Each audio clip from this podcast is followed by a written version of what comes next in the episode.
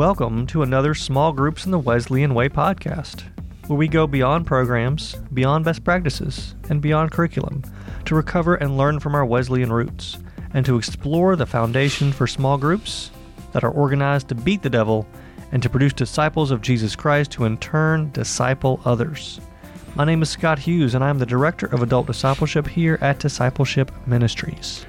And I'm Steve Manskar, Director of Wesleyan Leadership for Discipleship Ministries. And we're going to begin this podcast at the ending, perhaps. So, normally we end the podcast by giving you ways to uh, interact with us, and we're going to start that way. So, we, we hope you'll interact with us. Send us your questions, your comments, your feedback. You can find us on Twitter, on our website as well. Our website is umcdiscipleship.org, and you can find our emails there. Um, you can find me on Twitter at Rev Scott's Tweets, also at UMC Adult Form for adult formation. Well, and I've heard, you know, on the podcasts that I listen to, they always ask you, people to go to iTunes and write a review. Yes, that that helps that. people to find us. so if you, that. that'd be wonderful if we yes. could have some of our listeners go to do that. Go to iTunes and you know write a review of this podcast. And I'm Steve Manskar, and my Twitter handle is at s manskar. That at s m a n s k a r. All right. Well, we've we've gotten all that out of the way. So now we can, can jump into our podcast, and I'm I'm going to begin with a quote that comes from Mike Breen. I, we've probably given this quote before, but it, it bears repeating, and that is his quote from Mike Breen is: "If you make disciples, you always get the church, but if you make a church, you rarely get disciples." Right. And then he goes on to say, and that this is from his book, Building a Discipling Culture. Highly Um, recommended. And I, I do recommend that book. And he goes after that piece, he goes on to say we need to understand that discipleship builds the church. Yeah. Um, and that the church is not the cause of discipleship, but it's the effect of discipleship. Yeah. Well said. Well said. And, and I think we both would say, go find the quote, read it. in the full context. It's in the introduction to the book. so- yeah, it, it's really it's, It's easy to time. find. Yeah, it's worth your time. That that whole that whole introduction is really good, and as is, as is the rest of the book. Um, and you know, our, our general secretary Junius Dotson says says something. I think he's getting at the same thing. Saying Well, he, he quotes Breen. he does. That's true. But his phrase is shorter. He says, "Stop fixing churches." Right? That we're too focused on on programming, and we need to focus on disciple making, uh, which is certainly what we try and do here at Discipleship Ministries. Is provide resources uh, for that to happen. And so um, that that's going to be where we're going to push today. Is how do we make disciples, uh, specifically Wesleyan disciples, right? That's what we hope the, the outcome of small groups are is producing leaders that are shaped by our Wesleyan values, Right. right? So Yes. let, let's talk a little more about this. And a lot of this comes, Steve, from a, a, a blog you wrote a while ago that, that I found really helpful in, in perhaps changing the culture. And again, to go back to some of Junius's language, he did a Facebook Live that was called Changing the Culture is the Strategy. And I think that's what we're talking about today is changing the str- the the culture that then what happens in small groups becomes part of that culture. I think it could work both ways. I think you could start small groups to help change the culture, but you also need a, that the small groups fit in a larger culture where discipleship is happening intentionally. Right. Does that Yeah. make some sense there? Yes. I mean, I think I think small groups is one way you do that is, is to change the culture by small groups, right? That that, that Well, I, I yes, I believe making having sort of the expectation Mhm. that if you're going to be in this, that that the members of this church, this congregation, right. we want to give you opportunities to be in, to connect with others in Right. small groups. Right. And it's in those groups that you form relationships and are helped to grow in your disciple. You know, the way I like to put it is this is it's a- an important way in which congregations keep their baptismal vows. Absolutely. It's for the because we need to remember the congregation makes bapti- baptismal vows. We individually make vows, Both and yeah. but the congregation also makes some important promises And the purpose of those promises is we're going to do everything in our power so that everyone in this church is a, is is equipped and um, enabled to live their baptism. Yep. And so that's what small groups, I, I'm convinced, is an essential part of that. Yeah, and I think we both would say, as a sort of quick practical tip, is read those congregational pledges at your next church council meeting or, or Yes. whatever meeting, right? And say, how are we doing this? How are we helping people do this? And small groups is definitely one of the ways that a church can help do that. So, Mhm. um, got us off topic just slightly there, but that's okay. I think that was really important to to do. And so I want to I want to kind of turn things over for you for just a second, Steve, to help focus us on uh, the Methodist movement and the goal of the early Methodist movement. Um, and you've got some quotes by John and Charles, the brothers, and d- that really center us, remind us who who how we began as Methodists and the movement. Not, not the church, not the church. You notice I said the movement. Yeah, this is the, the yeah the quote that I start this blog. This is my first blog post when I launched the Wesleyan Leadership blog Okay. several years ago, and I decided a couple weeks ago to go revisit that, Yeah. and so I did, and basically rewrote it, Oh, okay. expanded it, because I learned stuff along the way. Amazing how that happens, Um, right? Yeah, but um, I, I kept the the introduction, and the introduction is basically a quote from Wesley from a tract that he wrote in 1745 Okay. titled "Advice to the People Called Methodists," and he begins this piece by defining who a Methodist is. Oh, pay, pay pay close attention then, right? So, and I'm I'm going to read it. Mr. Wesley writes, By Methodists I mean a people who profess to pursue, in whatsoever measure they have attained, holiness of heart and life. Right? That right there is the definition. Okay. We could stop right there.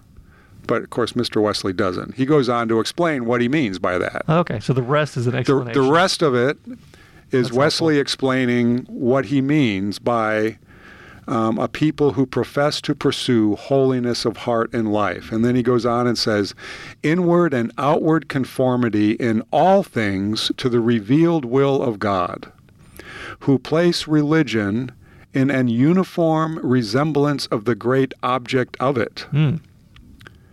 in a steady imitation of him they worship in all his imitable perfections. He's, of course, he's refer- he's what he's who's talking about there is Christ, Jesus, Gotcha. right? Yeah. So, in a steady imitation of Jesus, whom they worship, in all his imitable perfections, Imitable perfections. Gotta love that phrase.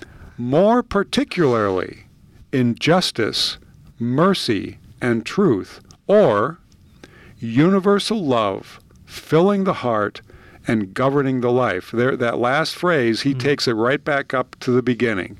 That's another way of understanding what he means by holy, the pursuit of holiness of heart and life. Universal love, filling the heart, that's holiness of heart, and governing the life, holiness of life. Yeah. So, holiness for Wesley means loving God with all of your heart, soul, and mind, holiness of heart. And because you love God, you pursue, you live that out by loving your neighbor as yourself, holiness of life. I'm kind of captured by the the phrase "profess to pursue." Yeah, Right. Mean, that that's really an, an action-oriented way of, of, of thinking about things. I mean, I just wonder if we asked people, "How are you pursuing holiness of heart and life?" And Mhm. how are you pursuing that right now, every day? I mean, that, I don't know. That sort of stopped me just as I think about that for myself. Right. How am I pursuing holiness of heart and life? I mean, that. and, and that's what the class meetings were getting at with the question, Gotcha. how is it with your soul? Okay. That you're, that was, you know, That the was way the method. the way you answered that question was answering, you know, how are you pursuing holiness of mm-hmm. heart and life? Okay. Yeah, that, that makes a lot of sense. That's very helpful. Very helpful quote. Um, you you also later on quote a hymn by Charles Wesley, which I really liked. Um, and of course, it's got one of my favorite words in it, so I'll let you Quote it. So the, the hymn that Scott is referring to is, you can find it in the United Methodist Hymnal. It's number 561, titled "Jesus United by Thy Grace." Okay, I, I can't say I've ever sang that. I'll, I'll be honest. If we did, I don't remember it. That is a terrible shame. That if you, Yeah, it. It. it I'm, I'm not but it's all it's you. again it's all too common in our churches. We don't sing Charles Wesley enough. well, we could probably go on a whole uh, yeah, rant we- about Anyway, songs. so and this this is a couple of stanzas from that hymn where he I think again he's getting at the method of Methodism of Yeah. the pursuit of holy what it means to pursue holiness of heart and life.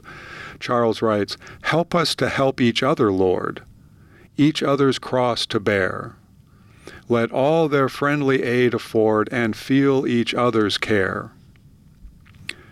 Touched by the lodestone of thy love, let all our hearts agree, and ever towards each other move, and ever move towards thee. Oh, very nice. So you've got to explain the word lodestone. Well, that right there, that is the critical stanza. Yeah. A lodestone for most of us who. 'cause I had to look it up. Uh, This is a yeah, I couple when. I when this this this just grabbed my attention, and I I just decided to look, you know looked up what what is a lode lodestone is a magnet. Yeah. It's a magnetic Rock. object, rock, stone, and there are stones that are magnetic. You know, Yeah, it's a load. Um, and so what Charles is saying here is God's love is like a lodestone, a magnet that draws us towards Mm. it. We're, we're like those little pieces of metal that Mm. are drawn towards the magnet. Yeah. Um, we're compelled to move towards it. Um, Good images. Yeah.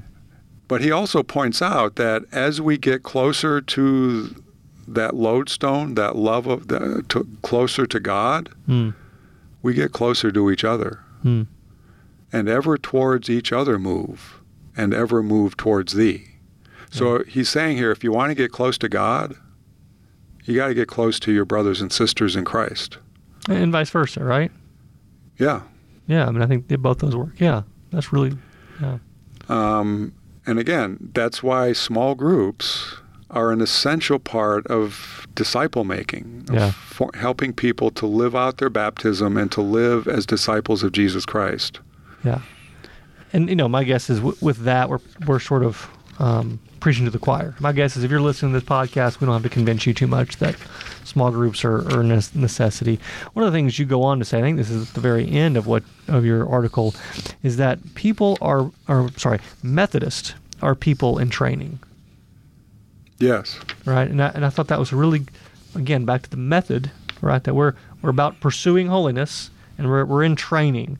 And you go on to talk about Wesleyan leadership and and three uh, specific ways, and I'll, and I'll let you say those because I think that's that's really helpful when we when we think about what are the outcomes of people being in a small group. What should it look like, especially if we're talking about forming people in a Wesleyan way? I think these three are very tangible ways of doing that. So I'll let you say those three things. Well, the the idea of Methodists are Christians in training Okay. Came to me again from Wesley, Yeah. Sure. and Wesley got it from Paul. Yeah. um, where Paul writes about, you know, it's like the Christian life is like running a race, Running a race. Yep. and being in training as an like an athlete. Yep.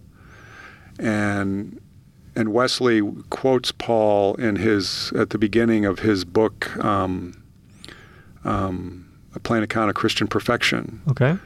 In the preface where he says, I, you know, I, I'm not there yet. I forget exactly how I'm Paul took it. I'm pressing, but I'm not there yet, but Yeah. I'm pressing on. Yep. He doesn't claim it for himself, Mm-hmm. but I'm moving towards it. Mm-hmm. And that's what that's the training piece. That the idea is that Methodists are Christians in training. We're Going- training, we're in training to love as God loves. Going on towards perfection. Going and that's what that's what it means to go on to perfection and love, Yeah. to go on to Christian maturity, Mhm. to become full-grown, mature, adult human beings, Yeah, I'm definitely still pursuing that. becoming fully the persons Yeah, God sure. created me and you to be yeah. in the image of Christ. So we're in training, you know, that requires discipline hmm and accountability and support and as, love, as you like to say, holy habits. holy habits. Yeah, which is really good. I think that's really important. So there needs to be, in order for that to happen well, there needs to be the the culture of the congregation needs to support that. yes. And so that so. that's where and and the, this idea that you know I come in I, I sort of try to develop these three characteristics of Wesleyan leadership because Okay. the title of this post and I, I'm going to post this expanded Oh, good. revised version on my blog Good. um, titled Thoughts on Wesleyan Leadership. That's the title of it. And these three characteristics of Wesleyan leadership, I have to give credit to Leonard Sweet Oh, fair enough. because I'm ripping them off from him. You just cited Um, them. Fair enough. and it's it's I just remembered him talking about this in a lecture that he gave that I was I, I don't I don't even remember where it was, um, but it was several years ago, and he talked about how Methodists need an MRI Mm. because we're we're you know to be missional, Okay. relational, and incarnational. There you go. MRI. MRI. So what does it mean? So Wesleyan leadership is first of all missional. Okay. Now What do we mean by that? we need because missional. That word has become a buzzword, yeah. Meaning anything. meaning that people put me, whatever they want into Yeah. that. And the most common present when this word is used most commonly, I think, is that we're missional because we do missions. We you know we go Right. out and and do good for We have a missions program where we have right. We do, Right. you know, we go out and work at soup kitchens, and or we go to Africa or Latin America, or you know, now we're, we're going down to Houston to help people with uh, the flood recovery, or to Puerto. Rico. Yep. Um, you know, so and, and that's all we all need. We need to be doing that stuff. That's right. Yeah, yeah, yeah. No, no knock against that. But that's not really what missional means. Okay. missional means at least as I you know I think the way the the word was intended to mean in missional church literature is the argument is that God is a missional God Mm-hmm. and missional means to be sent Mm-hmm. that's what the word means to be sent so so God the Father sends the Son into the world and the Father and the Son send the Spirit Yep. and the three of them send the church Hmm.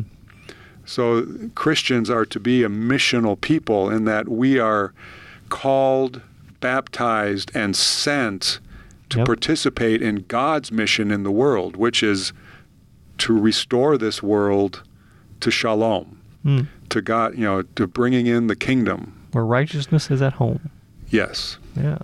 And so that's what it means to be missional, is to discern, I like the way Alan Roxburgh puts it. Yeah. is to, to discern what God is up to in the neighborhood Yep. and then go there and get involved in it. Yeah. That that's really helpful. I think that's That's what missional means. yeah Um, a lot of work of discernment. and that Wesley was very definitely a missional leader. absolutely.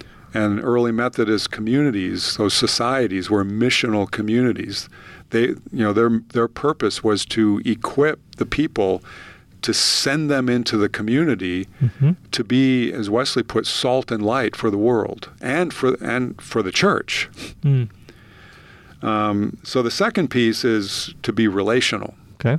and that that's really where where I use quote that hymn that we just talked about Oh, okay. Is um, to be relational, and again because God is relational. Yep. That you know God in Trinity is a relationship between Father, Son, and Spirit, Self-giving love. and we're created in the image of that God. Yep. So we're created for relationship with God and for one another and ourselves. Um, I know that's something that Junius has harped on as well. Junius, our, our general secretary, is about being relational. That discipleship can't happen without relationship. and you you can't be a Christian by yourself. You know, Wesley has this you know this famous quote from the preface his the preface to their first collection of hymns and sacred poems, Hmm. where he writes that you know, see if I get it right. Christian solitaries Oh, are akin are, are to Christianity what holy adulterers are. You know, it's it's like holy adulterers Yeah. are. in other words, then he goes on to say there's no religion but social, no holiness but social holiness. Right, right. Meaning you have to, to be Christian means to be in community, That's right. to be in relationships with other Christians, and to watch over one another in love, um, to help one another to go on to perfection in love. Pursue. Back to that to word, pur- pursue. Again, to pursue holiness Yeah. of heart and life. And that's where that, that touched by the lodestone of thy love, let all our hearts agree, and ever towards each other move, and ever move towards thee. Hmm. And the stanza right before it is, help us to help each other, Hmm. Lord. Yeah. Each other's cross to bear. That's what we do in small groups Yep. and that you know the and the congregation needs to create that culture and context in which people are encouraged and equipped and given opportunities to find the group that f- meets them where they are Right, which could happen at a lot of different times. and that's why you need several different kinds of groups to meet people where they are Yeah. in order to connect because we need those relationships because those relationships are not going to be formed if all if all you expect of people is to show up for worship on Sunday morning Yeah. because Yeah. that, that one hour on Sunday morning is not about forming relationships of love and trust with your neighbors. Yeah. Yeah. Um, that's going to happen in other times. yeah. So it goes back to that word pursue again. Are we pursuing holiness just by showing up at worship? Yeah. And then finally, Wesleyan leadership is incarnational. Hmm. Um, and I, I, I, love, I start that piece by quoting um, the message, Yeah. Eugene Peterson's um, translation of John 1.14, hmm where he says, The Word became flesh and blood and moved into the neighborhood. Um, Wesleyan leadership forms a culture in the church that is centered in Jesus Christ who loves all people. Christians are baptized and called by Christ to serve as his representatives in the world. That's what it means to be incarnational. Again, it, and it's connected to missional. We are sent into the world to be Christ's representatives in the world. This means we are to be agents of Christ's love for all people, their bodies and their souls. Jesus teaches his followers that the physical needs of people must be concerns, um, must be the concerns of his followers. As members grow in holiness of heart and life, they serve as representatives of Jesus Christ in the world and follow his teachings through acts of compassion and justice. You know, another connection that was made when you were saying that about incarnational, and you quoted the message there of uh, of Jesus, flesh and blood, moving into the neighborhood. hmm A connection that I made, you know, we did an episode on accountability, Yeah. right, and the essential nature that that brings to a small group is when we're in a small group that that accountability is part of that that we're allowing other people to be Jesus' flesh and blood to us and move into our neighborhood, right? To get up close to us, to confront us. That may not be the great word there, but um, to get it to get in our grill, if you will, and say, "Are you really pursuing holiness?" Yeah. right? And then that that's incarnational. That's incarnational work of uh, of of reminding us whose we are, who we're called to be, hmm and say, is is this really fitting for someone Yeah. who's pursuing holiness? Um, anyway, that was just a And, connection and, made. and this is also why I think it's important that congregations adopt a rule of life okay. and the purpose. And we have a rule of li You know, I, I am convinced that you know we have a rule of life. It's called the general rules. Yep. And we have the general rule of discipleship, which is a very handy summary of Mhm. those general rules. That I'm, I encourage congregations to adopt the general rule of discipleship as their rule of life, and the purpose of that, which is to witness to Jesus Christ in the world, and to follow His teachings through acts of compassion, justice, worship, and devotion under the guidance of the Holy Spirit Yeah.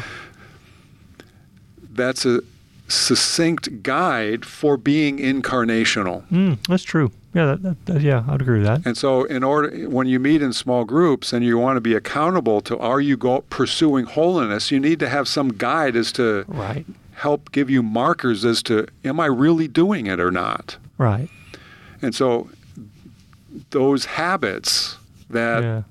the general rule of discipleship names are what we need to be pursuing. How, you know, those are what we, practices that we can take on Yep. Compassion, devotion. that will help us grow in holiness Yep. of heart, which is loving God with all our heart, you know, through acts of worship and devotion, and holiness of life, acts of compassion and justice, loving our neighbor as ourselves. Yeah. Yeah. And we are witnesses to Jesus Christ in the world. And we are all we are empowered and equipped by the power of the Holy Spirit that we give access, we make ourselves available to the Spirit Mm. when we good. practice these habits and when we meet together with others to give an account of how we're doing. Yeah. You know, again, quoting Wesley to provoke one another in love, Mm. holy, t- provoke one another to love, holy tempers, and good works. Mm. Provoking and pursuing. Yes. My, my action words that I'm leaving this podcast with is uh, how may I provoke, provoke, but also then pursue? How do I, uh, how do I pursue holiness, and then how do I help others to do so?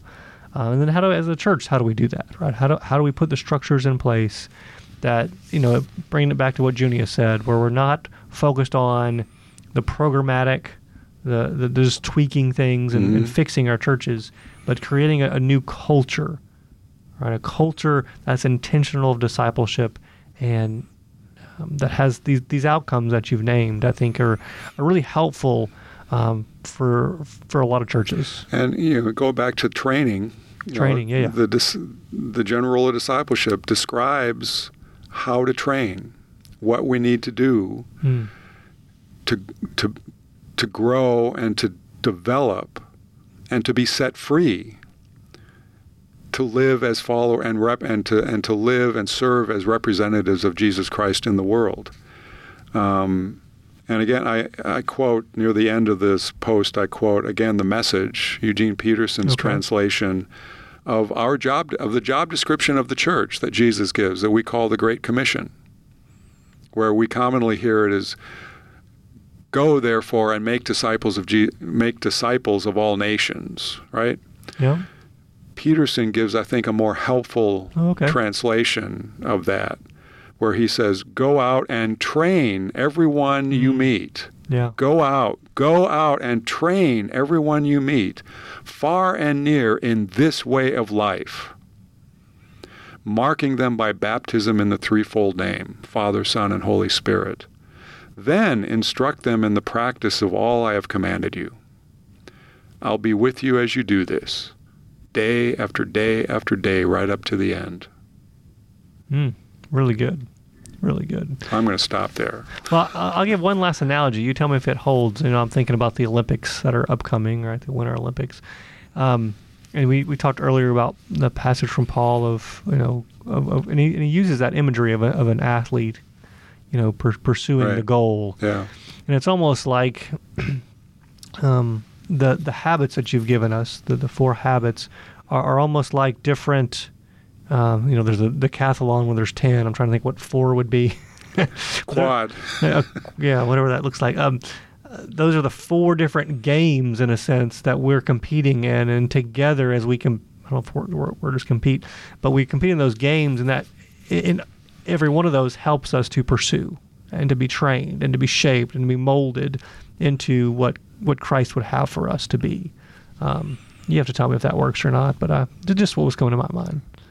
Well, that doesn't. Doesn't seem to What work. what I think another way of coming at Yeah, that probably- is that they they are if you you know pick any dis- discipline you Yeah, know whether it's the Winter. Olympics or whatever the practices named in the general rule of discipleship are skills that you need That's to better.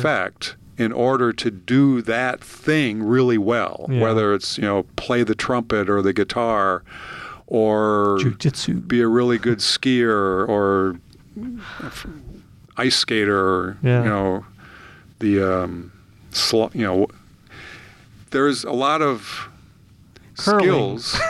Curling. Yeah, I almost said something to get me in trouble. yeah, we'll, we'll, we definitely got to we stop. won't do that. We won't go there. Um,